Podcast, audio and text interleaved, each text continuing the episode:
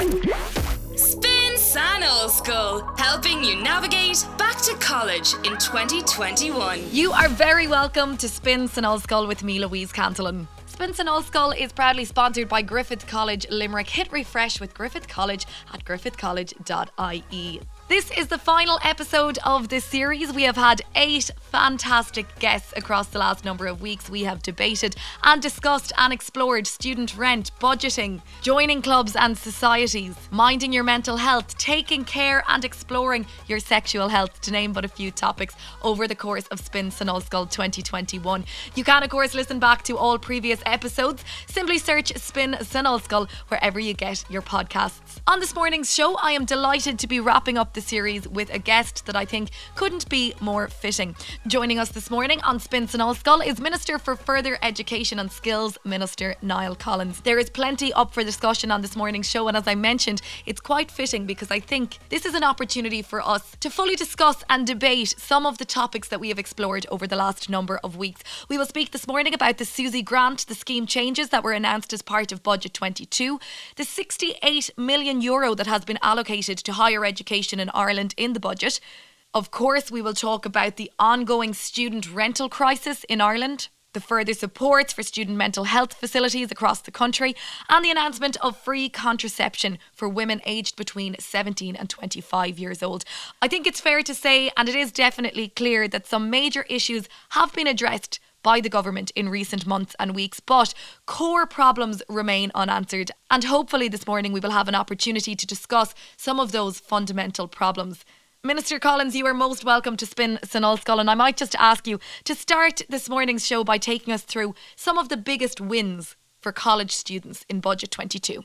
Okay, thanks, Louise. Um, okay, so there, there has been a, a, major focus, in my view, on youth um, younger people and in particular students in the budget. And you've alluded to some of them there in your introduction. So I, I suppose one of the big ones is the whole uh, SUSI student support grant scheme. Now, currently, we're we're doing an entire review of the whole scheme. Um, since its inception, the, the SUSI scheme has never uh, been reviewed. There's never been a proper look at it. How is it working? Is it working well? Where can it work better? What can we do different? All that kind of stuff. Stuff. So that's underway um, and it has yet to conclude. But we, we didn't um, use that as, as an excuse to avoid the issue during budget preparation of budget 2022. So we have made some changes. So straight away across the board, um, there's a 200 euro increase in the basic rate of the of the grant. But that's not really the, the main uh, winner out of it. It's the the non-adjacent rate.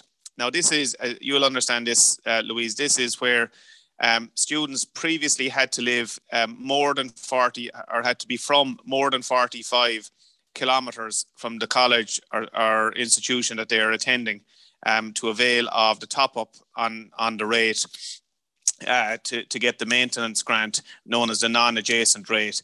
We have reduced the the distance from 45 kilometres to 30 kilometres. So that's pretty significant. And what that means for somebody who's falling into the new band um, between 30 and 45 kilometers and beyond 45 kilometers um, is that you will see an increase in your grant of about 2015 euros. So that's pretty big. Um, in addition to that, we've also increased the, the application income thresholds by a thousand euros. Um, that hasn't been increased in about 14 years. Um, that will allow more people, obviously, to qualify for the SUSI grant. So, at, at its most basic, um, you have the um, you have the forty thousand euro income threshold up to about 50,000. Um, that, that's the band where you fall in for different uh, rates of the SUSI grant. So 40 goes up to 41 and 50 goes up to 51. So more people will qualify for the grants. So, but I, I, I'm, I'm want to caution all of this by saying that's not the end of it. The, the review, as I say, is underway, and uh, I expect there will be uh, more changes when we when we get the the outcome from the review and we see what those are and try and put them into place. But uh, but I think that the main change is reducing the the um, non-adjacent. Uh, uh, distance from your college from 45 to 30 kilometers will help thousands of students. There's about 70,000 students avail of the SUSI support scheme every year. So it's it's a lot of a lot of people are helped. So I think that's good news. Yeah, it is, and it has been welcomed as good news. And I've seen overwhelmingly positive response from students for the most part on Twitter and across social media, which is great to see. I guess there is a bracket or a group of students who aren't entitled to, to the SUSI grant and still find themselves really struggling with fundamental issues. Like, you know, it's so hard not to kind of see in bright shining lights that there is a massive ongoing rental crisis and like I don't think any addition to budgeting or anything like that any extra monies will really overshadow the fact that there are students who literally don't have somewhere to live. They are roaming the streets in Dublin was the latest article I, I read this morning in the Irish Times. And I mean, that's just a really terrible state of affairs, I think. Look, not everybody not everybody qualifies for SUSI Grant, as you know. Uh, we all know that. Um, but but students do experience financial hardship.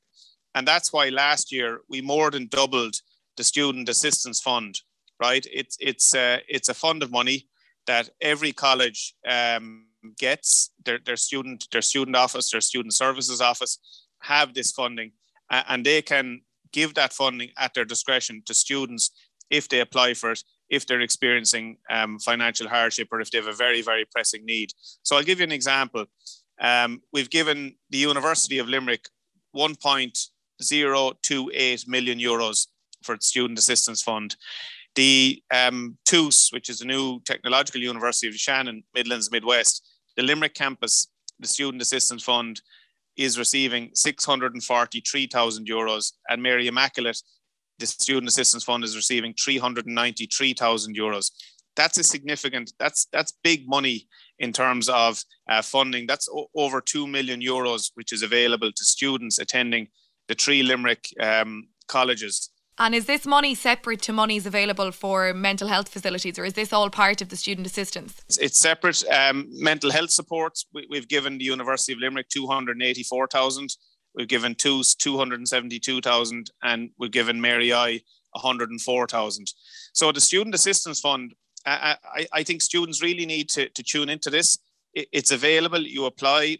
There's an application process. There's a criteria. There's a it's assessed. Your application is assessed. What is the criteria in its most basic form it, it's basically need. If a student can demonstrate um, that they that they have financial hardship that they don't have the, the, the resources themselves and that they need to to avail of financial assistance um, there's huge amounts of discretion um, afforded to, to colleges excuse me to colleges and to, to student service officers in administering the grant money. So um, you know, there's big money there for students to be able to tap into if they have a financial crisis or if they have a financial hardship. So just I think we need to we need to get that word out there and uh, make sure that everybody's aware of it. Absolutely, the Student Assistance Fund, and that's available in all uh, universities and institutions across the country as well, which is important. Where is the best place to find out more on that? Would you go directly to your campus to the administration's office? Yeah, so you go to your student services office or your student admin office. Uh, they call they, they've got different names in different colleges, but basically it's where students go for help and assistance. Um, and they have the money, they have the forms to apply. Uh, as I to you, it's big money. Each college is independent; they run themselves autonomously, as you know. Um, we we don't.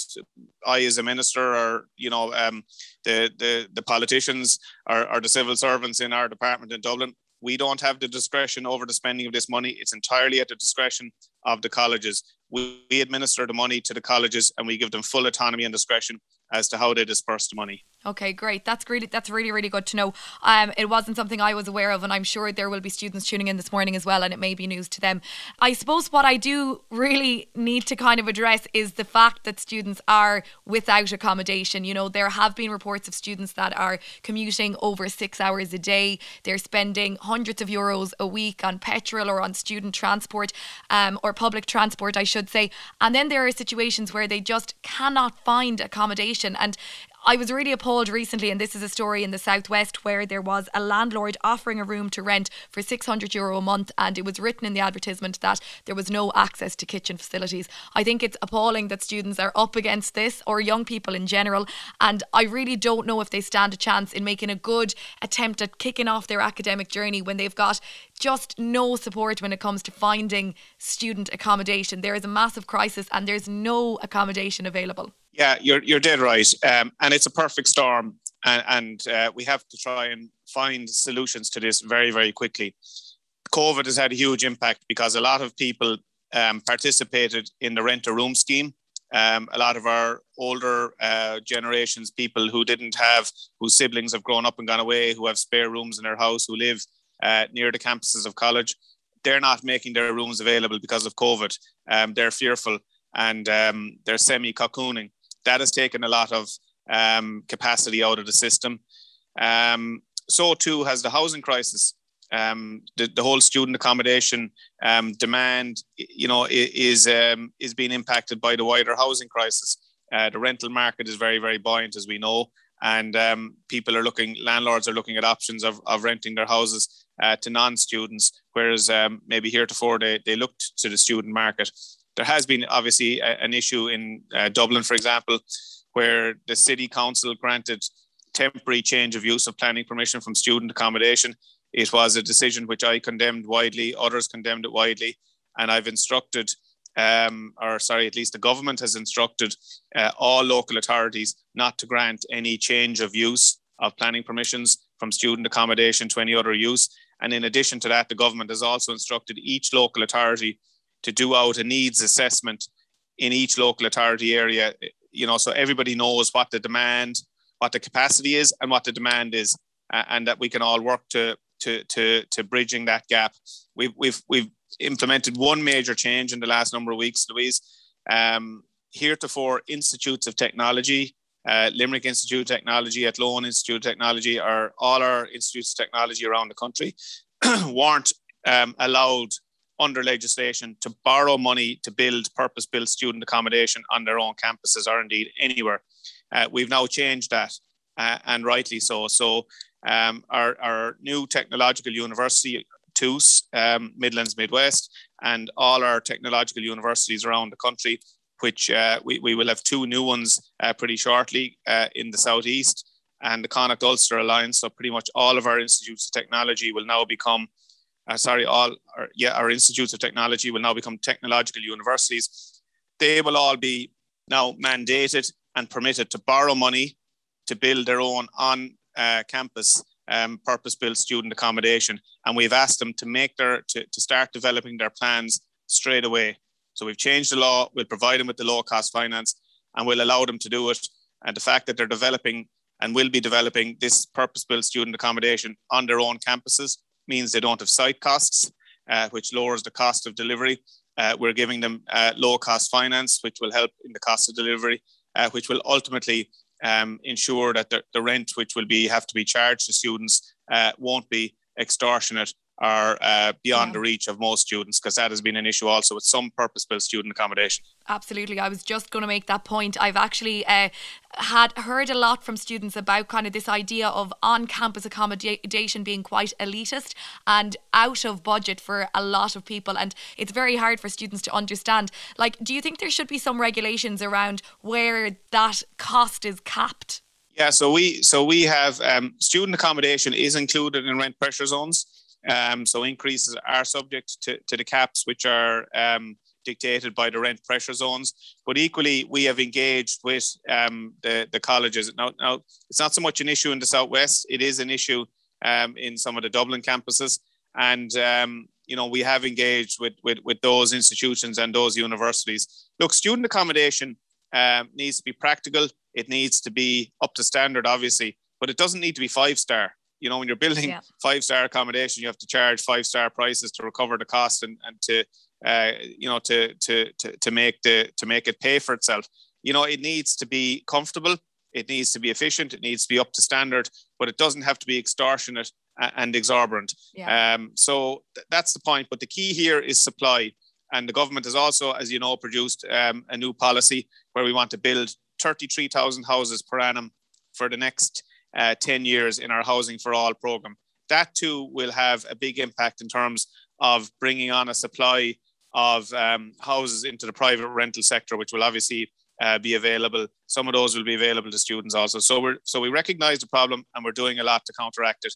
And I would say this um, also, if I can, Louise. Mm-hmm. Um, a, a, lot of your listeners won't know this, but if if a person rents a room in their in their house to a student or to anybody under the the revenue uh, rent a room scheme, you can earn up to 14,000 euros tax free.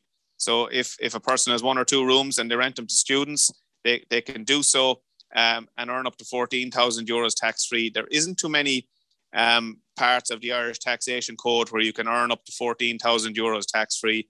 So I think we need to get that word out there yeah. also that if you have spare capacity in your residence or in a dwelling, uh, consider renting it to a student because you can earn that 14,000 euros.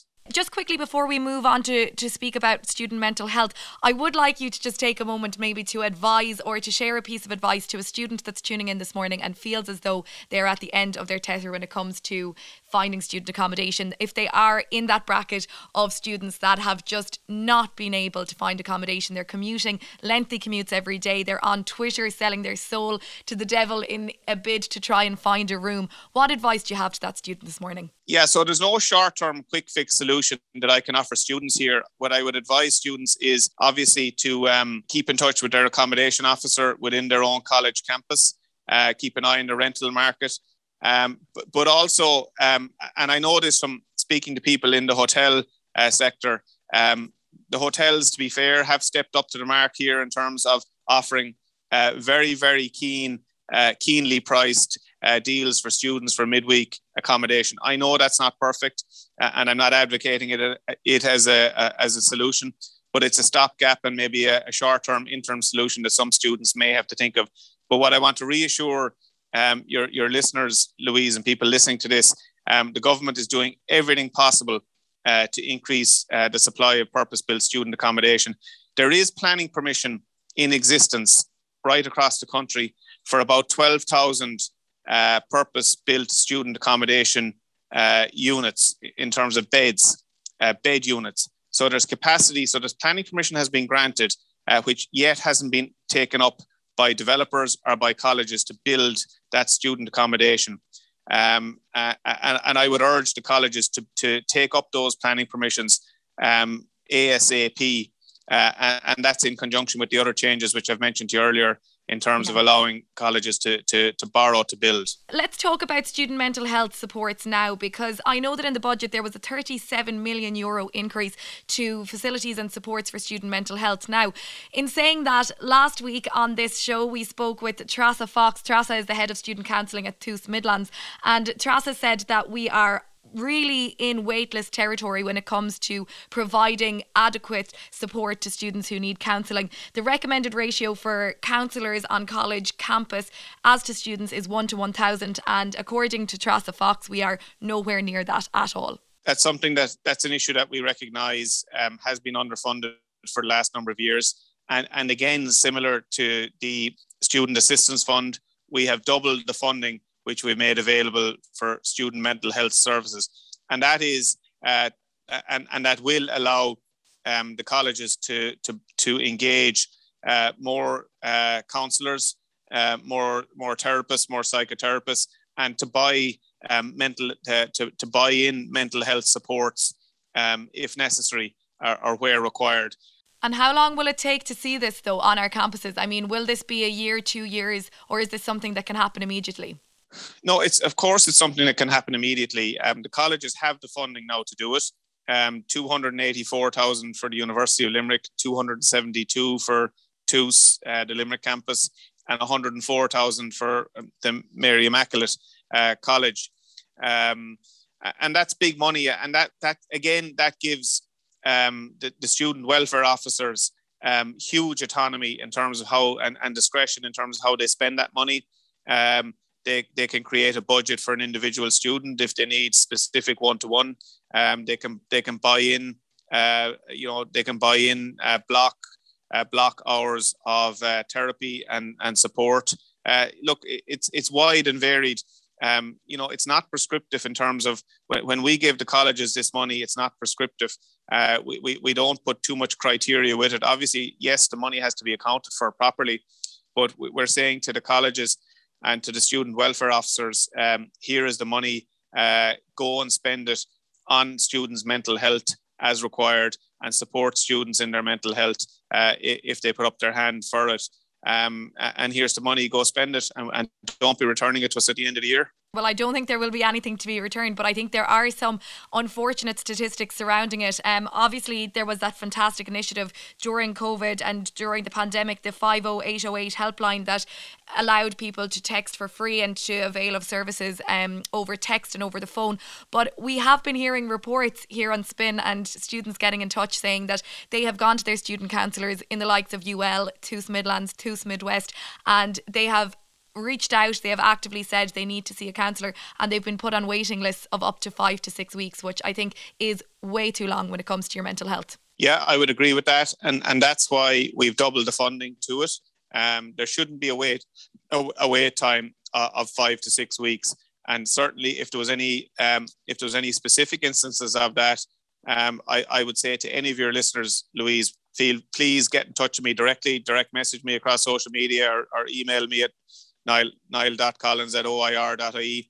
I, I'd be happy to take up any individual causes. Brilliant. Okay, well, thank you for that, Minister Collins. And finally, uh, we will just mention another win, I think, for young female students in particular. Although I have to ask the question as to why there are age restrictions on this particular um, initiative. It was announced by government a matter of weeks ago that free contraception would be made available for young females aged between 17 and 25 years old. I think the initiative is a great one. It's very welcomed by young females, although I'm struggling to understand the logic or the sense behind only making this resource available to young females aged between 17 and 25. Yeah, and it's a very fair question, and uh, a lot of people have raised that. Basically, there, there's an age cutoff. Uh, it's just to do with budget. Um, um, there, there, was an amount of money um, available for this initiative, which I think is a great initiative. It's part of our program for government to expand it way beyond um, to, to everybody, not, not just to 17 to 25 year olds. Um, and that's in the program for government. But this is a start. It's the first step on the road. Um, it's a fairly significant um, um, public health policy um, uh, departure, one which I fully, fully support. And I had lobbied myself, I had lobbied the Minister for Health, Stephen Donnelly, to try and initiate uh, th- this whole th- this whole measure quite early in the life of the government. So we've done it pretty much in year one of this new government, which I think is is, is really really good. So like we've known that um, cost has been a barrier to, to women in terms of accessing contraception, and that the cost and the burden disproportionately uh, falls on women in relation to, to contraception. And you know when I speak to, to the doctors and the GP communities, um, you know when they when they meet and treat treat women, um, in relation to contraception and pregnancy issues. Uh, all along, they've, they've, then sent them away uh, back into the regime that has uh, quite often failed them. So the the new um, um, the, the new this new initiative will allow for um, better and safer forms of contraception, obviously, to be availed of um, by, by women from 17 to 25, uh, obviously free. And uh, we will be obviously rolling that out into our higher age brackets over the next number of months and years. Brilliant. Yeah, I think that absolutely needs to happen, and it would make entire sense for it to be rolled out to females of all ages. Um, no doubt about that. Just finally and very quickly before we wrap things up, Minister Collins, I am going to ask, and this is a stu- this is a question we hear from students, and uh, I think it's an area of concern for students that we have consistently heard about since the return and the reopening of colleges this academic year. There are still obviously COVID guidelines in place. There are restrictions in place when it comes to social distancing and the full reopening of venues and aspects of their social life such as nightclubs. And it still is an integral part of your college journey, being able to fully participate in your college social life. Do you think that by the end of this academic year, students will be able to enjoy a fully functional and a fully open social life again? I do. Um, and we're not far off that at the moment. Uh, to be fair, we're in a very, very good space, um, considering what we've what we've been through and where we've come from. And I think we might just, um, you know, we, we, we might see proof of vaccination uh, use of our COVID digital certificates. Um, that might have to stay with us for another while, but these are decisions which um, government will take over the next number of days. What, what, I, what I would take this opportunity to say is this there's about 370,000 people who are unvaccinated or who haven't taken for various reasons, who haven't been vaccinated or who haven't taken the vaccination. Some of those are students, and I would encourage everybody to take the vaccination. We had a, a vaccination day um, um, in uh, right across all our colleges, third level institutions, three weeks ago. three and a half thousand people turned up for uh, students turned up for their first vaccination. That's a big, big number. Um, they obviously will receive their second vaccination in the coming week, and we will run further vaccination uh, campaigns and clinics. So that's my um, that's my call out uh, for, for for everybody in relation to vaccination. Three hundred seventy thousand people is a big okay. While it's about eight or nine percent of our population cohort, it's still a huge number of people, uh, and it impacts on everybody. So I would urge people to, to get their vaccinations. The sooner we have everybody vaccinated, um, uh, the better, uh, and the sooner we can get back to full normality. But we are in a good space, and, and we're getting there. Absolutely. Well, look, we echo all of that here on Spin Southwest. As always, fantastic to have you on the show. Minister for Further Education and Skills, Minister Niall Collins, thank you so much for joining us this morning on Spin San Ollscoil. Thank you very much. Spin San Ollscoil is proudly sponsored by Griffith College Limerick. Hit refresh with Griffith College at griffithcollege.ie. Spin San Ollscoil. Get the podcast every Friday on the Spin app. Powered by Go Loud.